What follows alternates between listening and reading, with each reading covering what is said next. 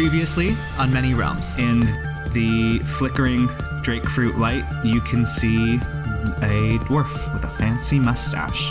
The bones on the top of this plateau start to move, and they begin to meld together, and they take on the form of a skeletal dragon, which opens its mouth, stares at you with eyeless sockets, and lets loose a voiceless scream. Roll for initiative. Hey, I'm Jory. I play Juniper, and it's savvy to be here. Hi, my name is Jillian. I play Anisha. It's emotionally fulfilling to be here. Hi, my name is Eli. I play Olivette, and it's I just bought new Birkenstocks, and I love them to be here. Hi, my name is Jordan. I play Mateo, and last time it was good to be here, and the time before that it was good to be here, and guess what? This time, it's pretty good to be here. Hi, I'm Jesse. I was raised by kobolds. This is Many Realms.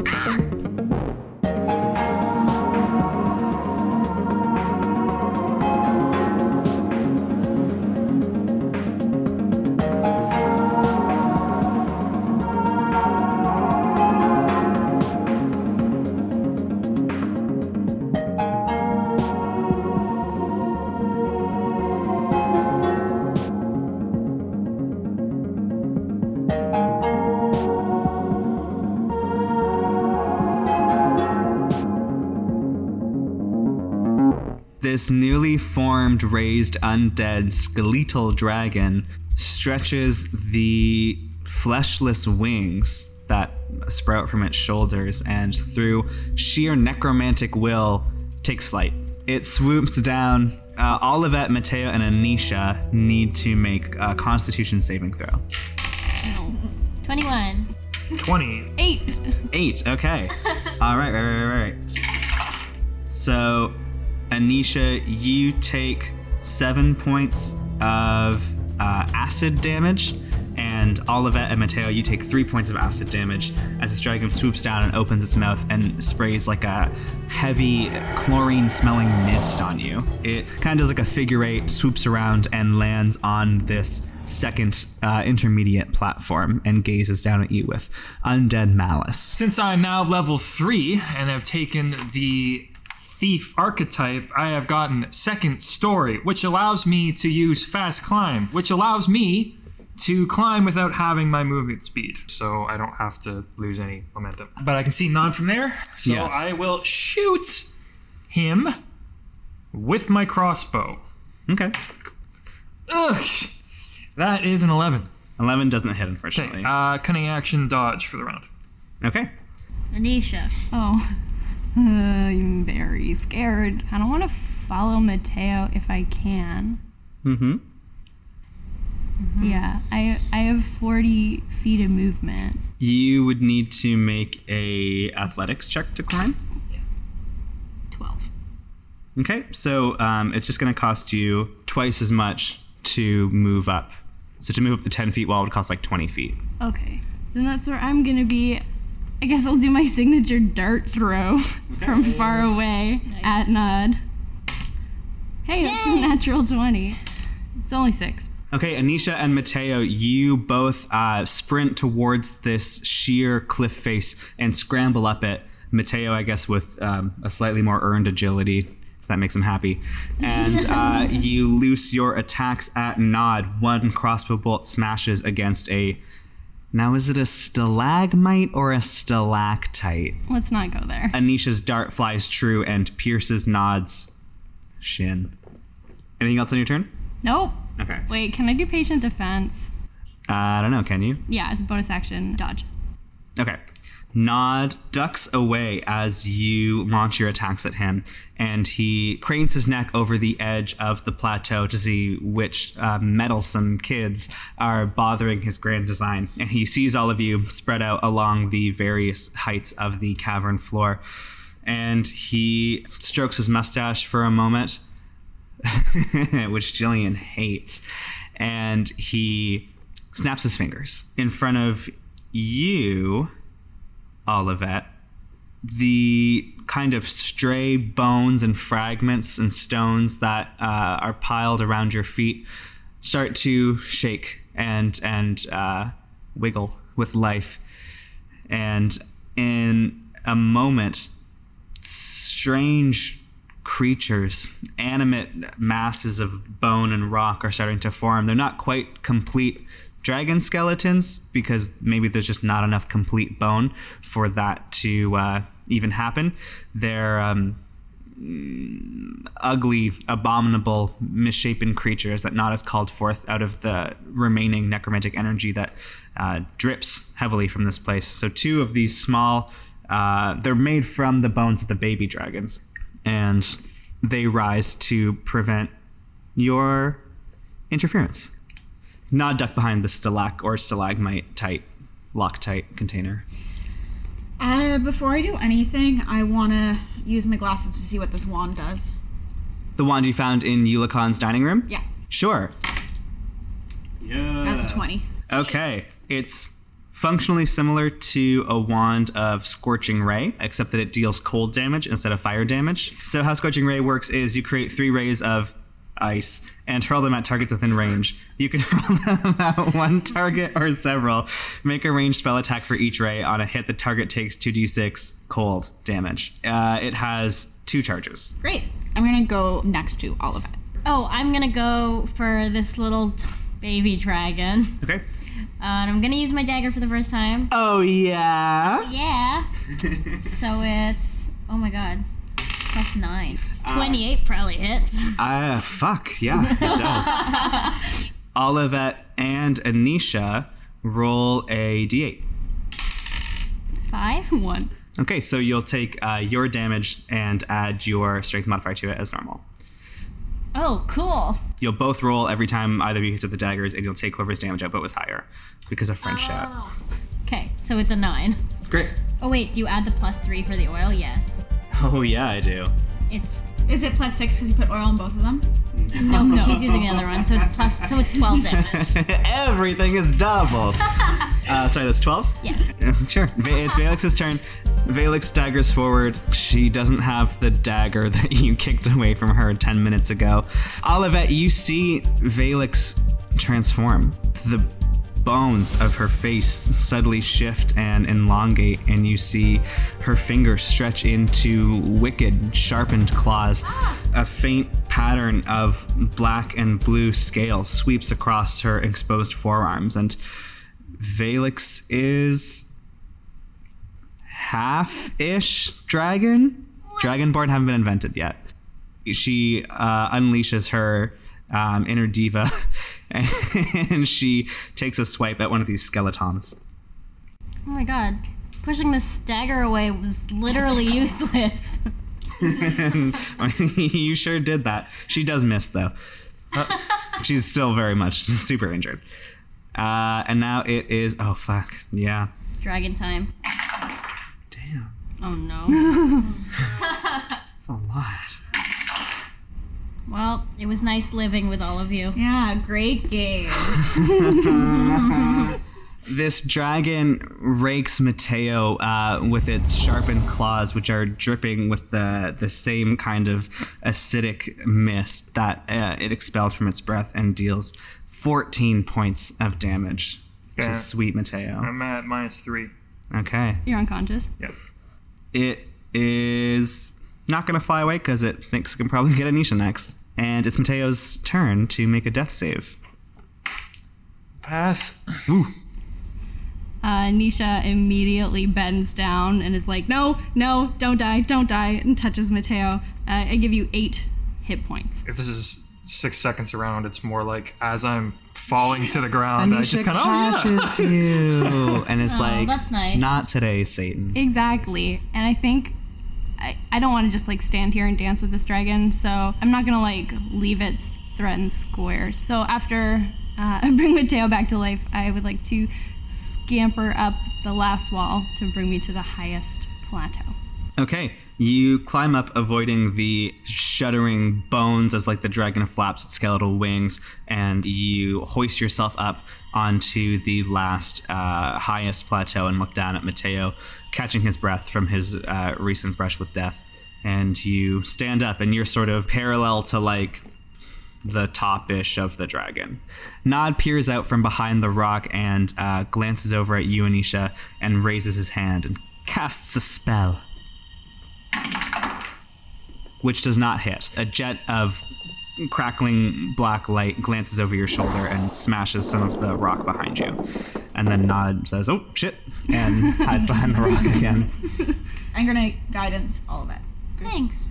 So this is what, an advantage on ability? It's a D4. Plus D4 on an ability check. You can make this choice before or after. Great. I, amazingly, still have Spider Climb. I guess you do for like 5 more minutes. That's enough. So I'm actually just going to dash. I'll let these guys take an attack of opportunity on me. Okay, so I can get to him in 60 feet. So I'm standing in front of Nod, but I can't act because I dashed here, but at least I've taken his attention. Okay. And one of the dragon babies scratched at you for another 3 points of damage. Okay. Valix is going to place herself between Juniper and the other dragon baby zombies. Thanks, Valix.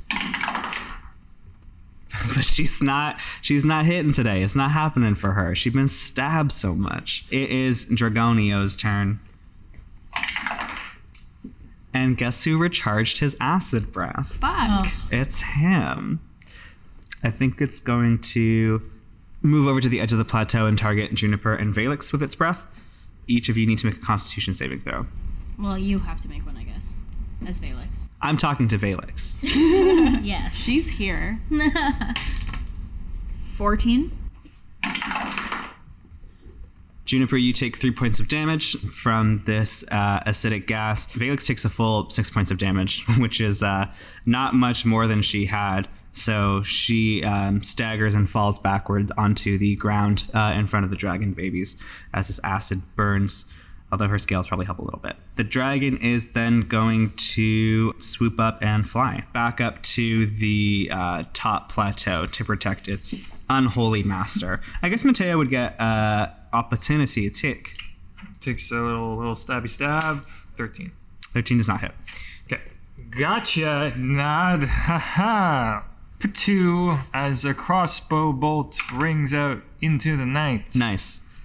22. Oh, with sneak attack too, yeah. 7 on the bolt.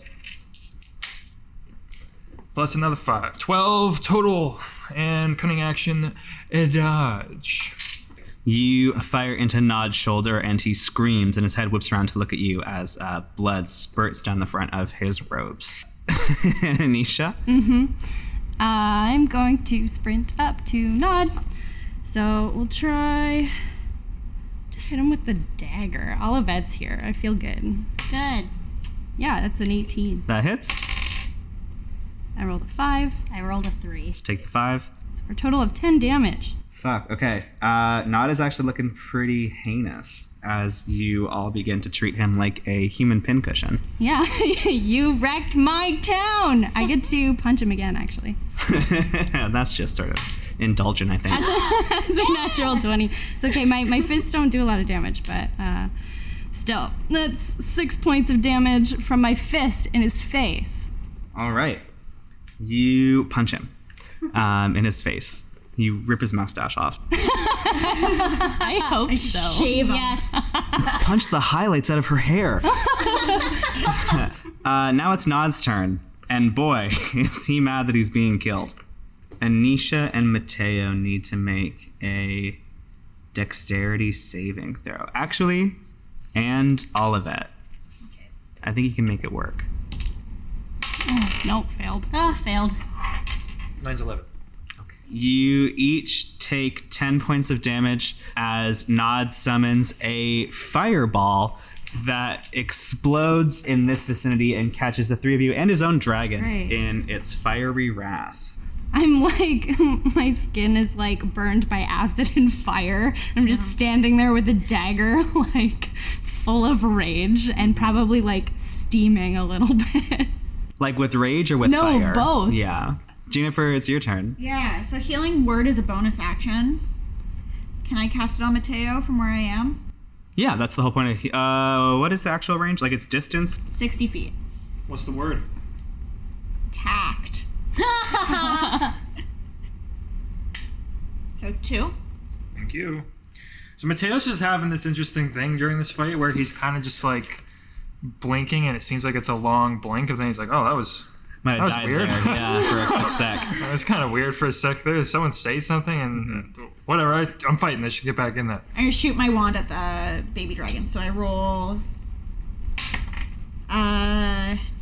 17, 19. And roll that 3 times because you're making 3 rays. 19. 10. Okay. And 15. 2 of those hit.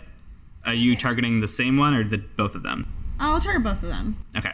So 2d6 cold damage. One gets 9, and one gets 3. So number 1 gets like how when you leave a beer can in like a really cold freezer for too long, it just kind of like out the ice kind of just shatters all of its kind of unholy, incoherent parts that were never meant to be assembled in this dark design anyway, and it is returned to its eternal reward. Olivette, you are scorched by fire. You're standing in front of Nod. Nod's like, how'd you like that fire? Pretty bad, huh? I'm going to second wind myself. Okay. For 7, so I'm back up to 19. And then in Dwarvish, because I speak that, and I never got to use it this whole campaign, I call him a cur. Oh. How mild. Yeah. He's like, I already knew that. Yeah. Great turn. Is the second win a full action bonus? I think that one's actually a bonus action. Bonus action? Oh, boy. Yeah, you could still just... Let's dagger. Okay. That's an 18, plus some other stuff. You got an 8. Yeah, I got a 6. 15. Okay. And then in Dwarvish, I say, what fire? Confusing. There was definitely a fire. Olivette, you brush off the soot and ash that is coating the tops of your shoulders and pull back your charred mass of hair and redraw on your burnt-off eyebrows. You... draw your dagger, and in the low teal-colored light of the drakefruit next to your feet, you can see the rune for friendship flash for a second, and then you charge forward and you plunge that dagger into Nod's chest, and the force of the blow sends him back against the wall of the rocky outcropping on which he stands, and he thuds his head against it heavily. Coughing, he pushes forward, trying to get you away from him, but you keep your hand firm on the handle of the dagger until Nod stops moving, and his body becomes unnaturally heavy, and he slumps to the floor. Behind you, you hear that same wretched, voiceless call as the dragon lets loose another roar. Its body is beginning to crumble. Flakes and shards of bone are cracking and splitting off. Its claws are crumbling as it attempts to stagger forward and continue to terrorize you. And in its eye sockets, twin points of teal-colored light appear as this shambling, dissolving zombie dragon charges you once more. It's its turn. Only 9 points of slashing damage from a crumbling zombie dragon claw that rakes across your back as you shove Nod's body onto the ground. The dragon's going to turn and leap down in front of Valix and its horrible undead spawn. And Valix gets her turn. Hey, she finally hit. And she sinks her claws into the chest of the baby dragon that she's fighting with a pained grimace. And then the dragon lands in front of her, and she staggers back and looks up at the rest of you like, oh, shit. Now it is Mateo's turn. Mateo is going to climb up this little spire and perch himself on top of the spire, and he's just going to keep loosing from there. Little shot at this dragon. Big Miss, probably. Ooh, Big 11. Miss. Yeah. Big Miss. He is probably, not aiming too well at this point. So that's because of all the dying, you mean? Near dying, yeah. Yeah. Well, it's still dying. It's just dying and coming back. Anisha? Anisha has 1 hit point, and it's really not doing super hot. So they're going to hide behind this rock that we're all standing around and cast Sanctuary on themselves. What does that do? It is a protection. Any enemy that tries to attack me has to succeed a wisdom saving throw of 12, and if they don't succeed, then they have to choose a new target or lose the attack, but it doesn't include area effects. But if I deal damage or attack anything, then it drops. Cool. Juniper's turn. I'll use the wand on the dragon. Okay. All 3 rays on the dragon? Sure. So that's 13, that's 6, and that's 7. Okay. The 13 hits. 8. Okay. The 1 ray of cold scorch hits the base of the wing joint where it meets the shoulder, and with a gross cracking sound, that wing snaps completely off and slams onto the floor, the heavy bone crumbling as it falls. Can I also give Valix a berry or 2? Yeah, you can do that as a bonus action. Yeah, I'll give Valix 2 berries. Felix, you've developed such an intimate relationship with these other people where you can walk up to them and be like, eat this. And Felix is like, what the fuck are you talking about? Who? I don't even know your name. And you're like, eat these berries. And they're like, okay. She eats them. I'm going to dash. Okay, just running up and down this mountain. I'm a sprinter. So I'm behind the dragon. That's it. You should climb on the dragon. Can I do that? I don't see why not. Can I climb on the dragon? I spider climb onto the dragon. I guess with spider climb, it's like, how could you fall off, right? And it's literally what the whole point of spider climb is. Hey! So you leap from this plateau onto the dragon's back, and you're like, that's me. That's Olivette. Hey, guys, this is my toothless. You won't get that reference, but it's good. Okay. It's dragon turn and Valix's turn. Valix takes out the second dragon bone baby, another claw across the head, and she's so caught up in chewing her food and defeating her enemy that she doesn't notice the dragon. Well, she notices it, obviously, but she doesn't dodge the dragon attack. Valix goes down under this dragon's bite attack and collapses onto the floor in front of you, Juniper. Mateo, you watch as Cap climbs on top of a bone dragon. Cool! I shoot. This is my perch. There are many others like it, but this one is mine. 22. Okay.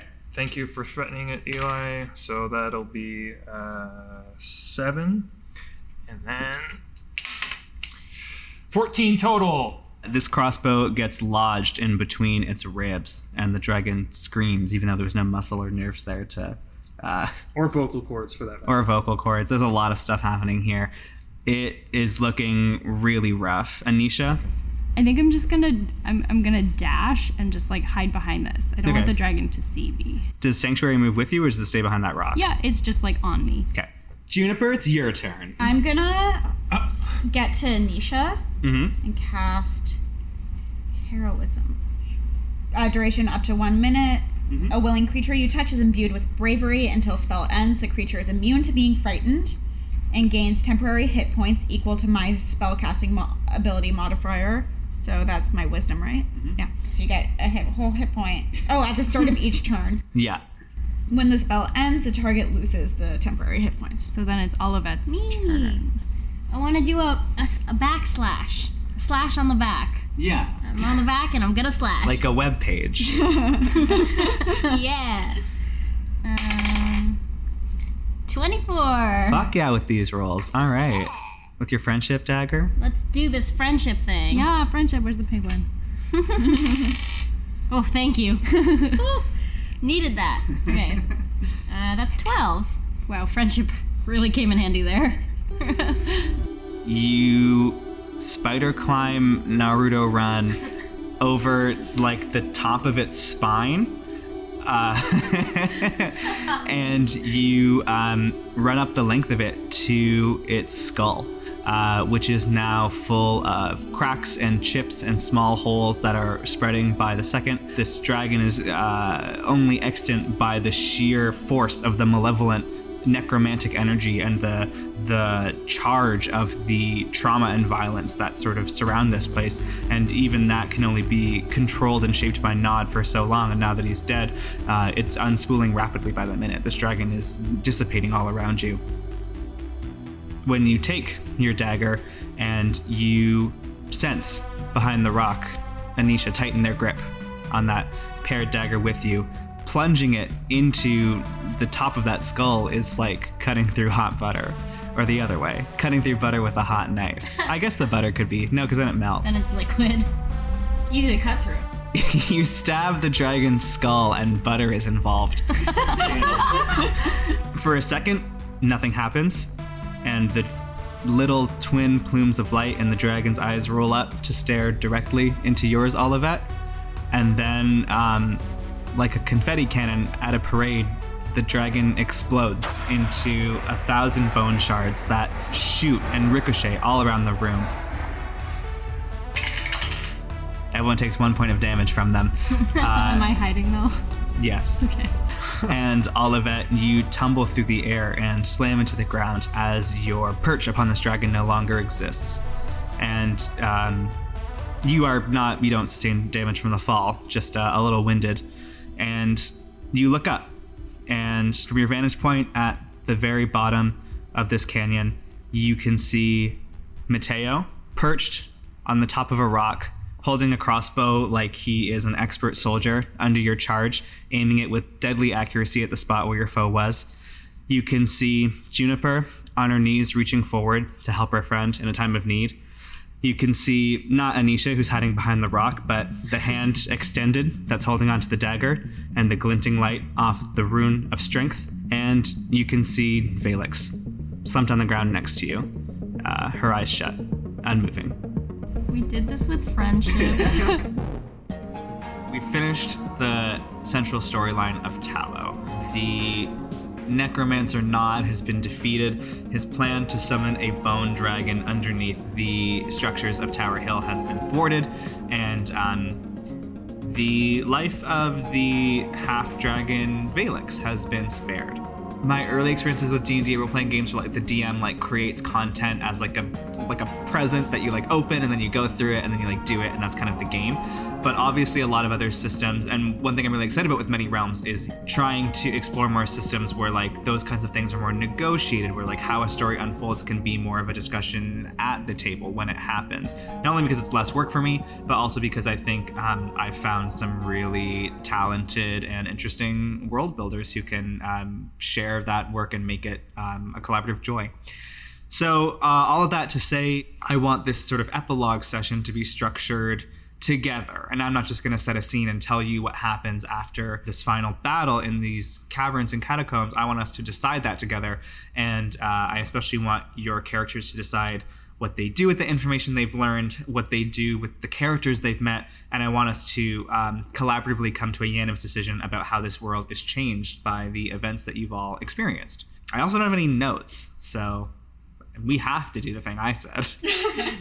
I can give you a framework, though. I can get us started, and I can say maybe we want to do a variety of scenes that might be set at different points in time, and maybe we will start at the very center of this conflict, temporally say like, you know, this was maybe the middle of the night, this fight, as you like went deep into the ground as night rose over Tower Hill. So let's talk about the next day. Anisha wants to talk to Valix, obviously. I don't know where we would have like spent the night. You could have spent it in Eulachon's manor, which is kind of macabre, but it's nicely furnished. Lots of guest bedrooms, as I mentioned. Yeah, better than like the bone graveyard thing. Yeah, so in the morning in Eulachon's manor, okay. After recovering, Anisha wants to talk to Valix about the future. So I say, did you get what you were looking for? That's a hard open. That's a that's a bold one. Audio drama. Sure. Valix is probably, what, sitting up in one of the guest beds. Dawn sunlight is filtering in through the open window, and Valix looks awful. I mean, she's been through hell and back on her dark-sided quest to obtain her own personal measure of justice. She turns to you and she says, I think I got more than I deserved. What do you mean? I knew that what I wanted to do was going to hurt a lot of people, and I didn't care, and I don't care. I'm not sorry for destroying that candle. It needed to be destroyed, and I was glad to be the one to do it. But I don't understand. I still don't. Why all of you had such a change of heart on the whole not killing me front. I think there is a lot to be said in the name of mercy, in the name of understanding. I have learned a lot in the past 2 weeks about this world and this town and how we closed ourselves off to everything and the truth and our honest history, because people like Eulachon didn't share what they knew, and that hurt people too, right? That hurt maybe you most of all. But it looks like in the end you didn't get what you were after. Well, I mean, we don't understand dragons very well. Are you a dragon? How does that work? The question on everyone's minds. Says, I guess you'd call me part. I don't know exactly what to tell you. I mean, my mother was the one who managed to escape in time, and she died when I was young, so I don't know exactly how she came to take on the form she did. I imagine magic was involved in some case, and when she met my father, I think I'm sort of the end result of a complicated process. I might be the only one, but that's the feeling I'm used to. That reminds me. We found these, in your house. And I give back the necklace and the letter from Valix's mother. She takes them reverently, and she strings the necklace up around her neck, and she scans the letter, even though she's read it a dozen times and knows every word of it. She says, I imagine it'd be best if I made my way quietly and didn't trouble you anymore, if you can spare me that kindness. Of course. I think this town has bigger problems. We need light in more ways than one, and the original source isn't gonna do it anymore. I wish I could offer you a solution there, but it's beyond me, and I could always see in the dark anyhow. I think this is one of those things that will just take time and more learning, but we've met some very skilled people along the way, so I think we could probably make up something better. She nods, and she looks at you and almost smiles.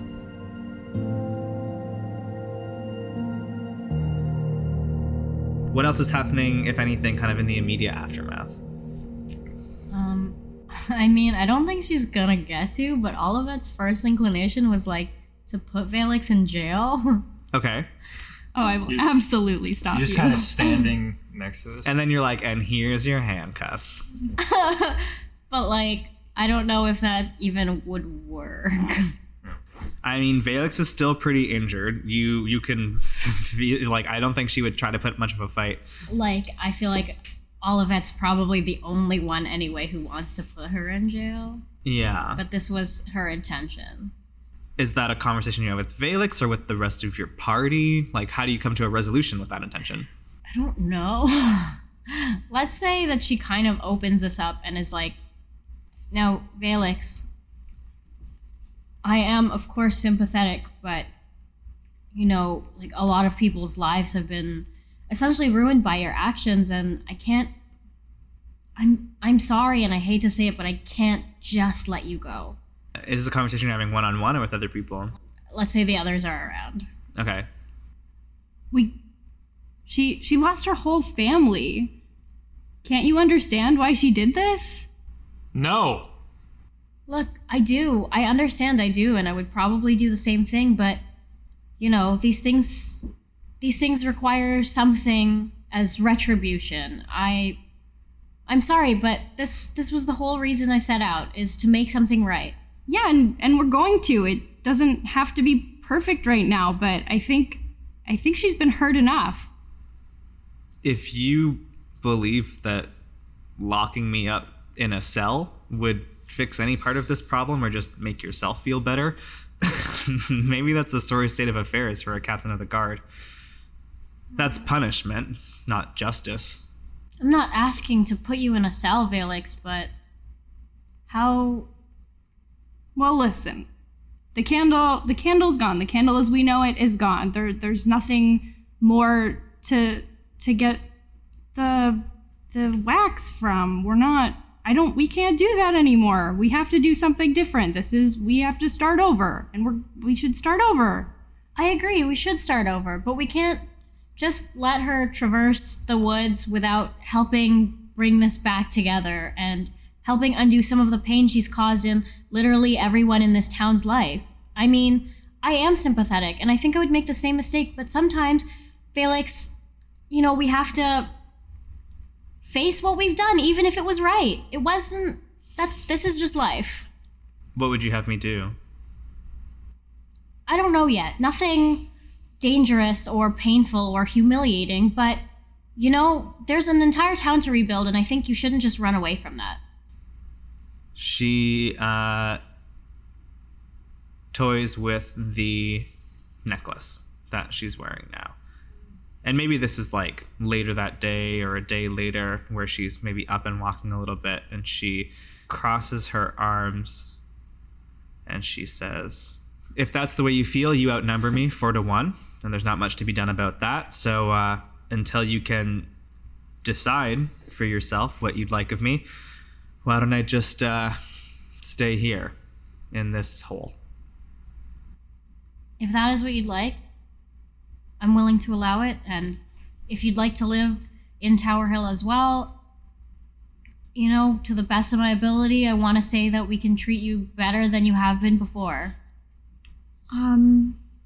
Our reputations are on the line in this. Our lives are... ability to walk through our town without suspicion. I don't want people to think that Anisha felt so cooped up that they destroyed the candle, or that my family felt so isolated that we destroyed the candle. I want them to know that Valix, that she did this, and I want them to know why. I don't want to just tell them that somebody who's living in a hole under Eulachon's manor. I need them to know that she is real, and that she did this. And then what she does after, I don't care. Yeah, you saw how everybody was ready to start a riot in the streets when we got back. It wasn't a particularly warm welcome, so I don't imagine that staying in Tower Hill is a realistic option for you, Valix. So, sure, we tell the council people. Valix tells the council people. Valix tells the council people what happened, and then she can leave, like, forever. Yeah, I can agree to that. Okay. Do you have anything to say to this? I feel like I'd just be Skyping Felix. Oh, like, my gosh. You're in love with your brother. You'll never guess what happened, bro. I'm sitting here thinking about it. It's like, I'm a street urchin, so, like, my reputation is not on the line. I can only go up. It can't go farther down. Mm-hmm. And yeah, all this kind of politics at play stuff is a little bit above Mateo. Yeah. Okay. Felix agrees to your terms. In a private closed-door meeting at the town hall with Olivette standing guard, she meets with Florentine and Stevenitis and Orlok and explains her guilt. She admits it freely, openly, but not her regret. She outlines the nature of events that led to her creation and to her desire for revenge, of which the town council is pretty skeptical, but three of the most prominent citizens and a street rat can back her up on that. And when they hear her story, Florentine is moved. Stevenitis wants her head on a pike, and Orlok thinks 10 years of hard labor ought to do it. And Valix shoots you a glance, Olivette, in this town hall meeting room. At the end of the day, we've already negotiated these terms with Valix, and yeah, she's going to clear things up, but she is going to go out of here free. Okay, and so maybe this is what, like 48 hours after the incident, Valix prefers to take the more discreet way out, and Olivette and Anisha take Valix back down through the tunnel, through the big canyon cavern while the drakefruit are growing, and she is still unrepentant. She doesn't really offer you so much as a thank you.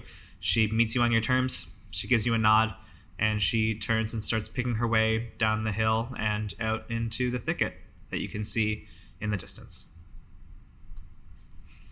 That's what happens to Valix. What other stuff happens in, like, say, the first week? I think the biggest question on your plates is what's to be done about the candle. Yep. Candle is not as much my bag, so. I guess this is my bag. A little bit. I think, what's the harm of using the tallow in Eulachon's basement?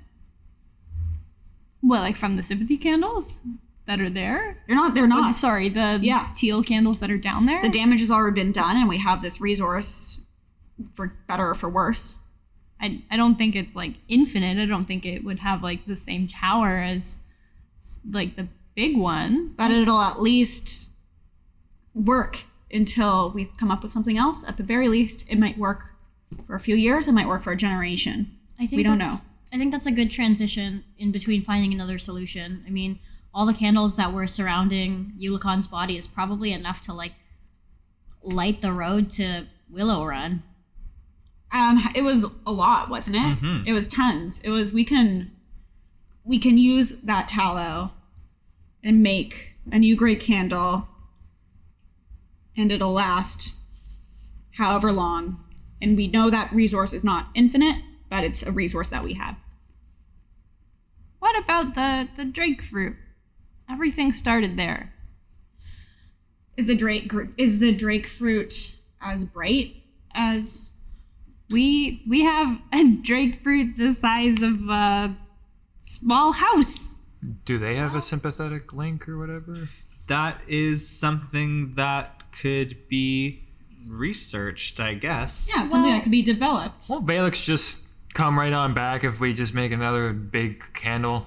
Well, wasn't that what started this whole entire thing? It seems that a lot of jobs are lost in Tower Hill as a result of no candle, and we could use a lot of... Like two jobs. It's a lot. It's like Keon and these like two. But also all of the lamplighters.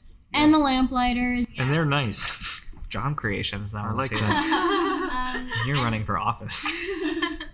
It seems to me that it makes sense if we put all of your energy and your apprentice's energy to finding a way to render this drakefruit differently. Yeah, these candles are our history, and I feel really uncomfortable using them now. I think those drakefruits down in the cavern were so big. Like, we have to be able to do something with that instead. Put drakefruit on the road. I don't know. There are so many down there. We can keep growing it. We can grow that here. They grow it in Willow Run. Yeah. Is this the direction you want to take?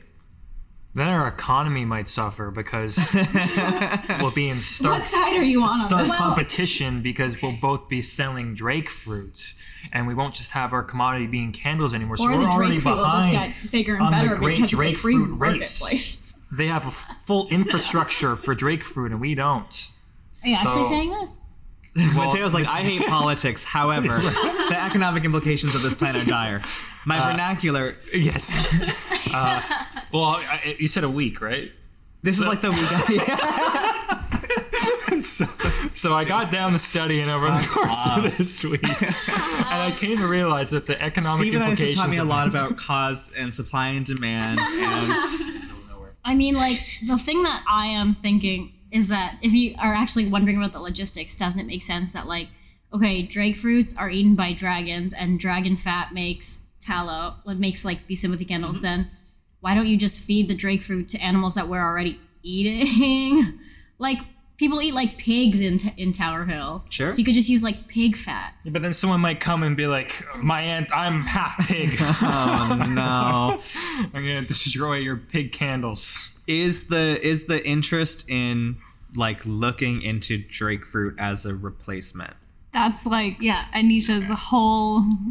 If that's like a component of it that everyone can agree on. Yes, yeah. Juniper's fine with it. It's fine.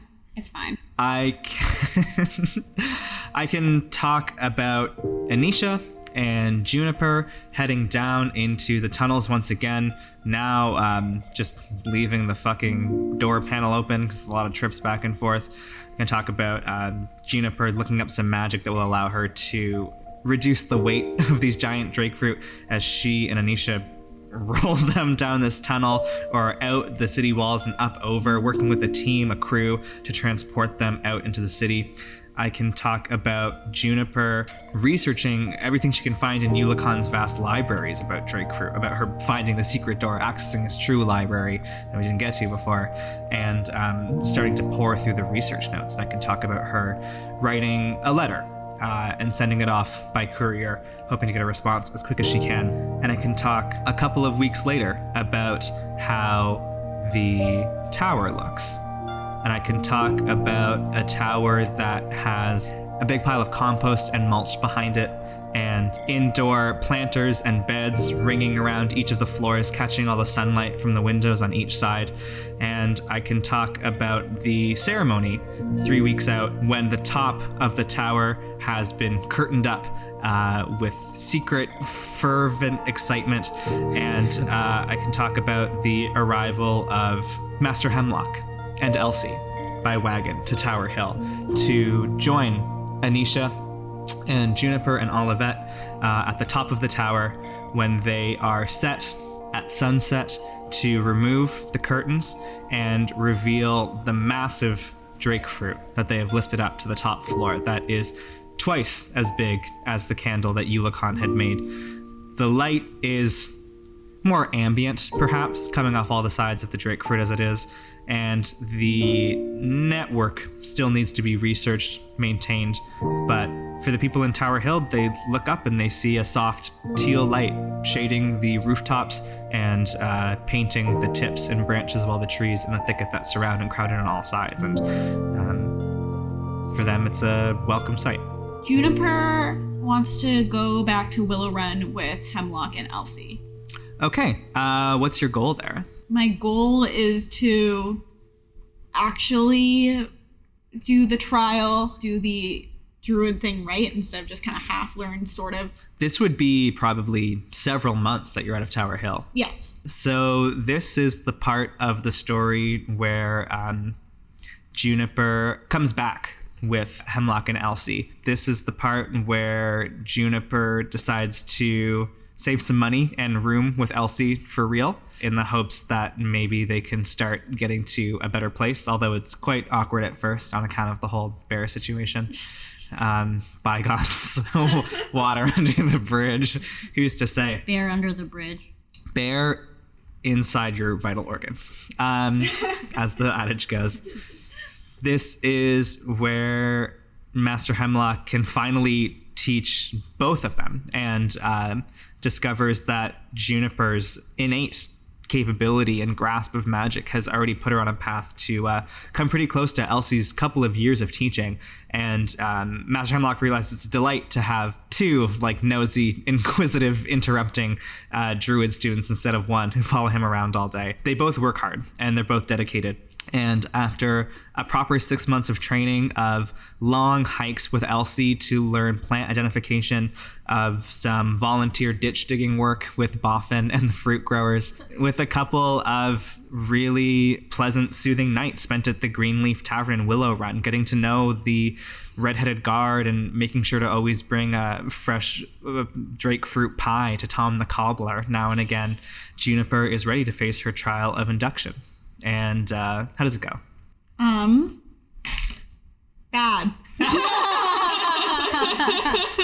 That's a 4. I didn't think we had to roll for this, but okay. It does go bad.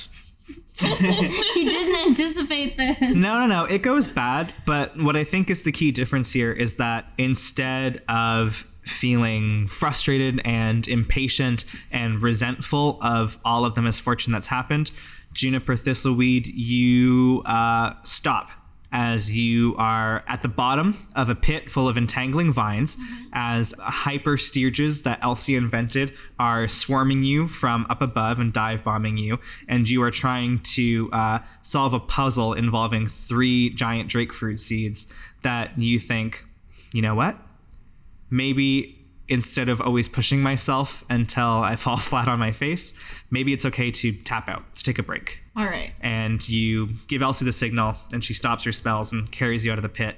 And you sit on the edge, and she hands you a snack.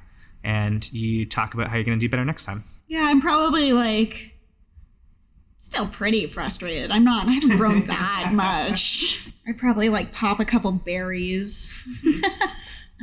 Now you just keep a full bag on you at all times. I probably know how to make them now. You do know how to make them now. Yeah.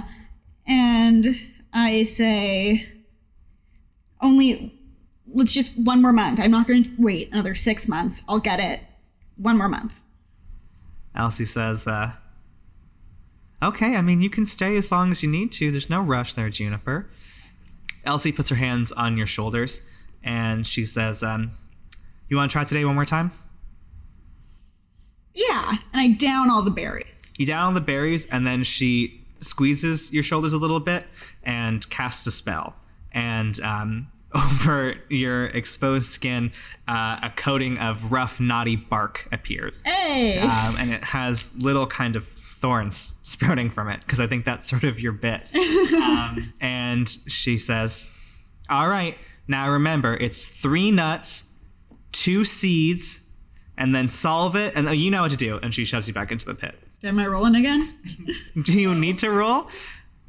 Fine. No, I want to roll. Okay. It's D&D. That's fine. You roll a 4. Elsie kicks over a fern that she had brought to life. She says, all right, let's call it a fucking day. All right, we call it a fucking day. Okay. Unbelievable. What else? We're looking at, like, the next half year. Are there other things that need to be done? I can't say hello because I don't know whose door you're knocking on. I knock on Anisha's door. Oh, great. I don't do anything. No, you don't. It takes a while because I'm up several flights of stairs, but I do open the door. Oh, hi, Olivette. Your apprentices don't hate you. You want to come in? Yes. Okay. You step into the tower, which has now been retrofitted into a solar punk paradise. There are irrigation systems, compost piles everywhere. Every morning, Anisha sends their apprentices out, now Sethunayola are known as the town gardeners, to collect the food scraps and animal dung of the residents of Tower Hill to help fertilize the drakefruit and get them growing as big and as bright as possible. It smells like shit in here. Oh, yeah. Sorry. Come upstairs. There are chairs in my room. And we walk up. How's the drakefruit going? Well, you saw it. It's growing really well. Yeah, it looks great. Thanks. And Olivetta's sweating buckets. Just very nervous. I know I haven't come to visit since the whole thing a week or so ago, but I was wondering if I could, I don't know, just come visit you sometimes. The door's not locked. You can come by whenever. This is a town effort. This is our community garden. Olivette doesn't know how to be more affectionate, but I just give Anisha a big hug. And I'm really glad we made it out together. Yeah, me too. There were several times I did not think I was gonna make it. I did not think you were gonna make it either. Yeah, well, it's what happens when you stay inside for 30 years. You're not that tough. And I think Olivette comes to visit like twice a week. That's so nice. We have tea. Yeah. I want to give Mateo the opportunity to join the guard, or at least like learn under me, because I feel like he kind of picked up that crossbow under me pretty fast. How many people are in the guard? Like 5. 4? Yeah, there's not a lot. I think I have like 5 people under me. But you're talking about increasing like patrols maybe? Yeah, okay. I want some people to boss around though. Listen, give it a week and you'll be above Toby, but... No, I want to start there. I can take you on now, Captain. Boy. This was a mistake. Come on, let's just, you know, for old time's sake, a little scrap. If I win, then I shoot straight to the top. Tell you what, if you win, you can start bossing around Toby. Shall we contest his strength check? Well, what's the competition? You just said you wanted to fight her. I changed my mind. Let's race. I want to shove this kid down. 100-meter, let's go right now. Hey, everyone in town! Oh, hey, everyone, we're going to race! I'm going to race Captain Olivette, and I'm going to win! Hey, everyone! Does a crowd gather yet? I shove him into the dirt. Hey, everyone! I'm just going to, I let this happen, but like, as a result, I kind of just slyly put him under some shit duties. Just like, patrolling boring areas. Right. This isn't happening? I don't think she wants to race you. I'm not going to race you.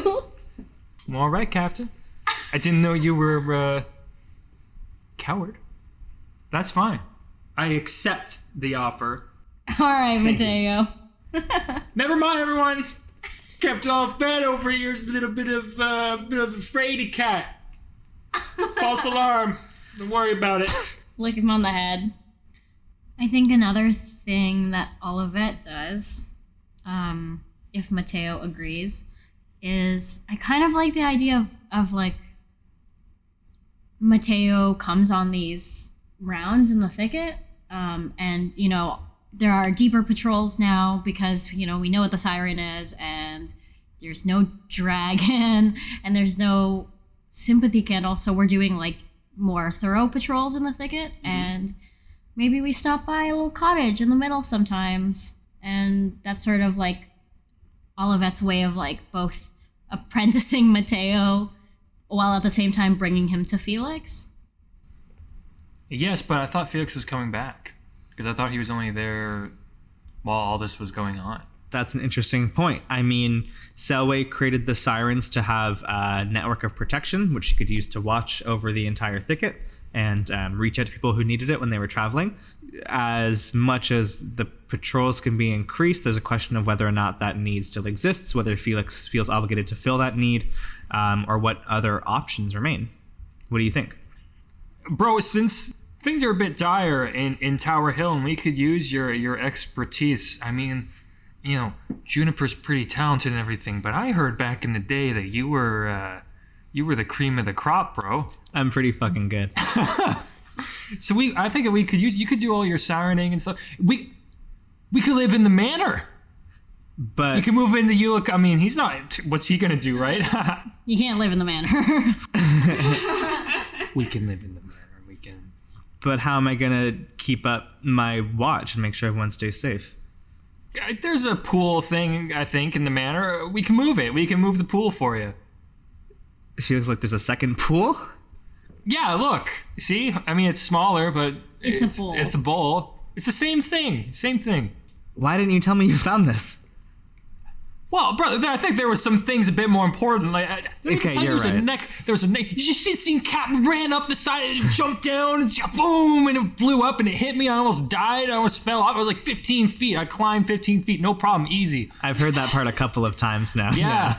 And you should have seen me. I was shooting it. It was crazy. It was nuts. But you're talking about a bowl of water. I don't care about a bowl of water. He beams at you through the mirror. And it's a smile you haven't seen in a long time.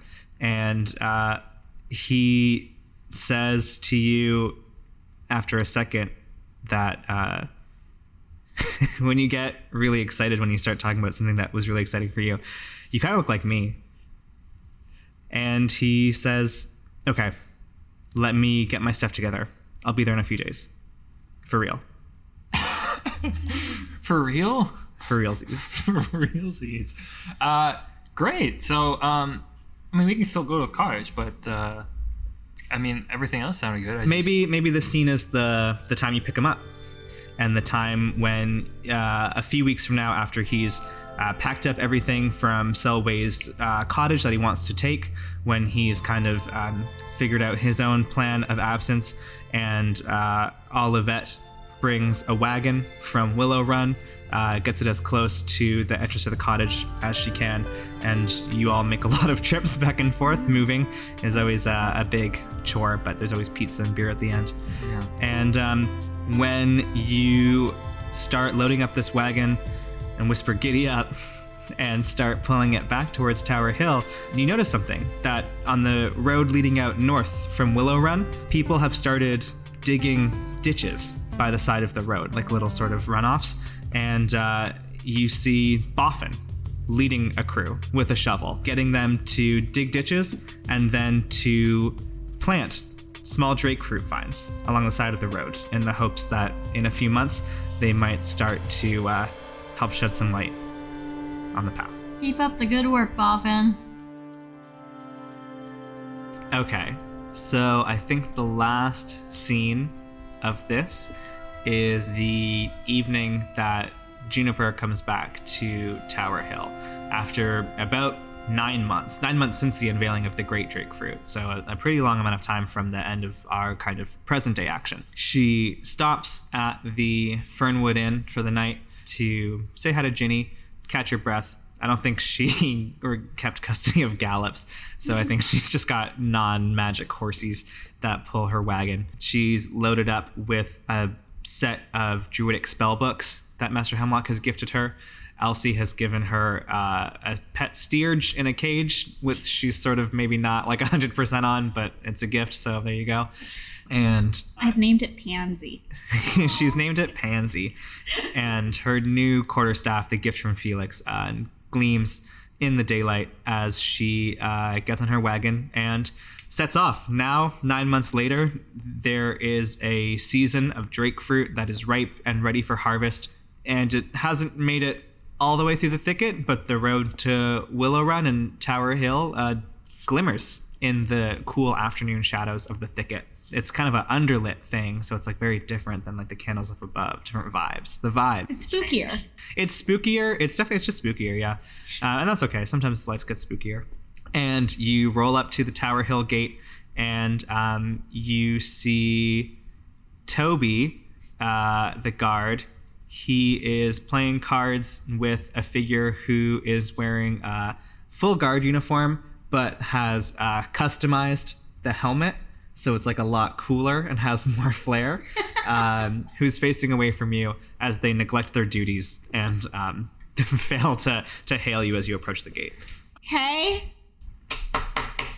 I guess I turn. You see me. Hey! Look at you with a salary. And benefits. And a house. Yeah. So I suppose you're going to want to get into Tower Hill here, yeah? If you think it's safe to let me in. I'm going to have to see some identification. Sorry, it's part of the job. I show him my Chandler badge. You do have a Chandler's badge. Oh, would you look at that? That's pretty nice.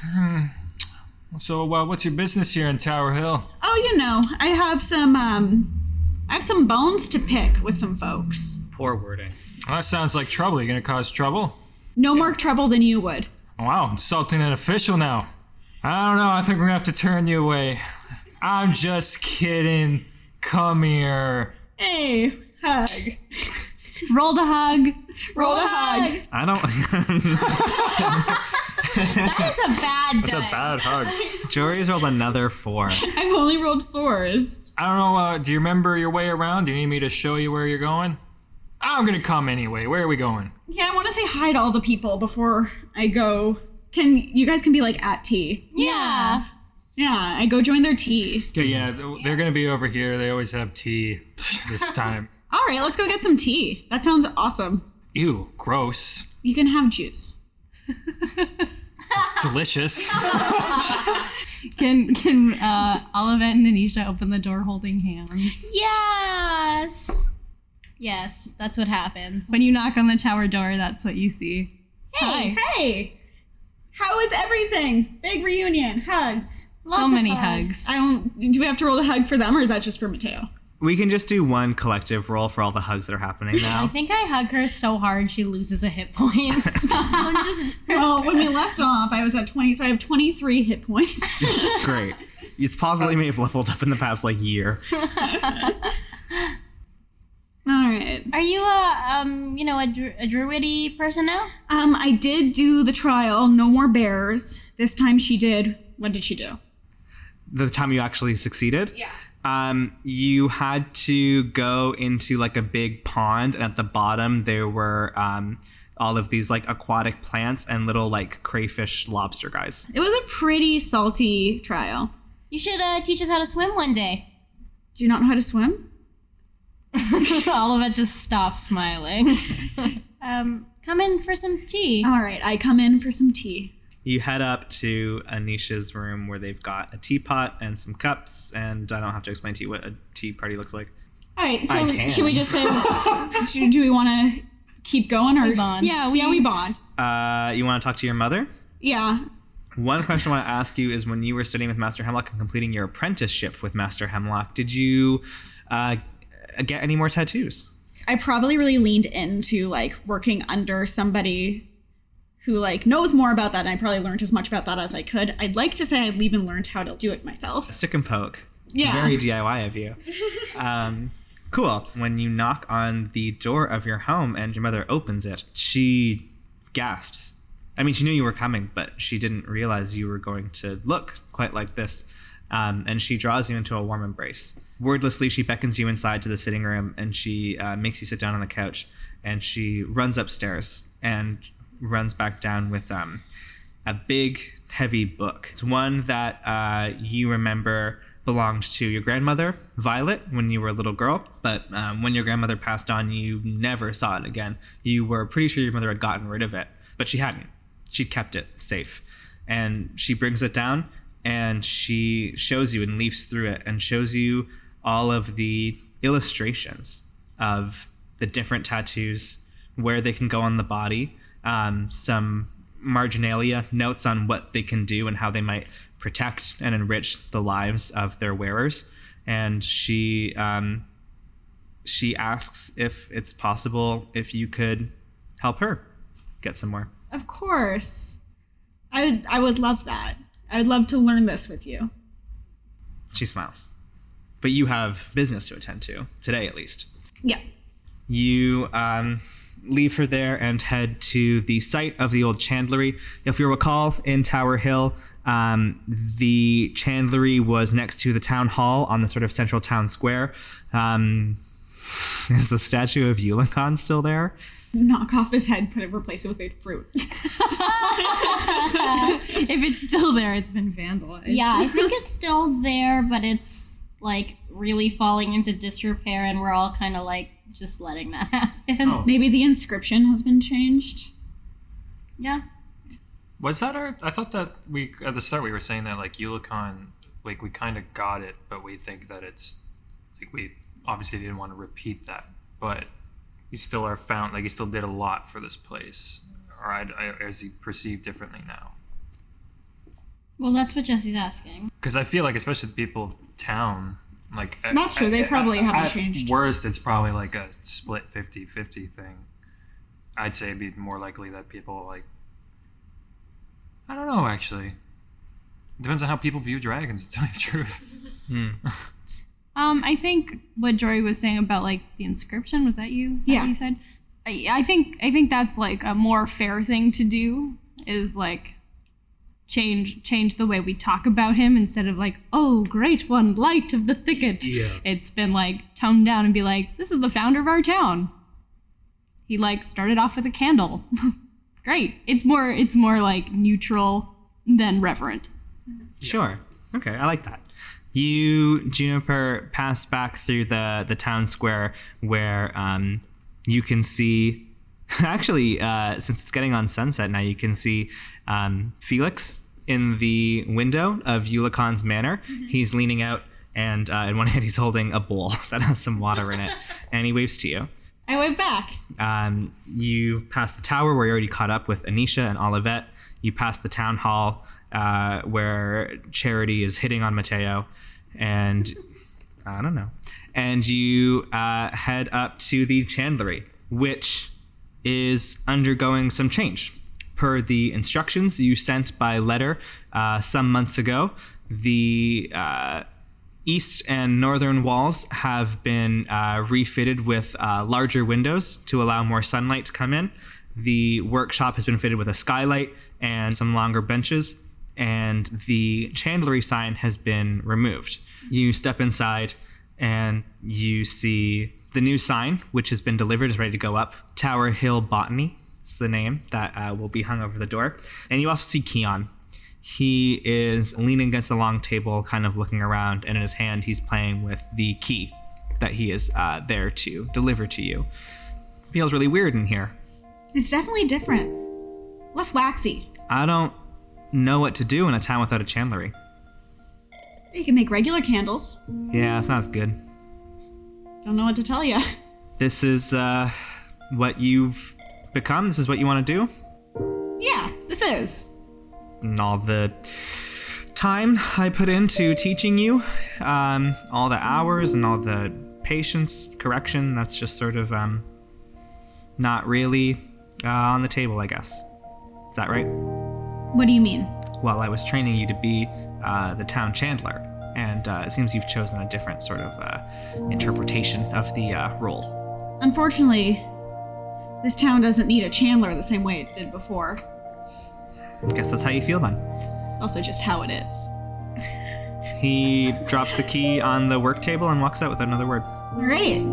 I walk around my little new workplace and start gardening. You start gardening, you start setting down all your equipment, unloading it, finding a nice little bedroom tucked away for your spell books, for your private research, and you find a window on the north side of the town square where you can see the town hall. If you crane out and look to the left, you can see the tower directly ahead. You can see Eulachon's manor just to the right of that, and in that windowsill you place a big pot that has a long, trumpeting, bright pink radilla flower. And I think that's the end of this campaign. Thank you for listening to Many Realms. That was the last episode of our Tallow arc. We are finished this campaign. Woohoo! We are so excited. In the next couple of weeks, we'll have some one-shots for you. We'll have some exciting news to share about our next campaign. And we'll also, take a moment to bask in the glow and the glory of this really wonderful finale that we put together for all of you. So if you liked what you heard, and now being the perfect time to catch up, let a friend know about Many Realms.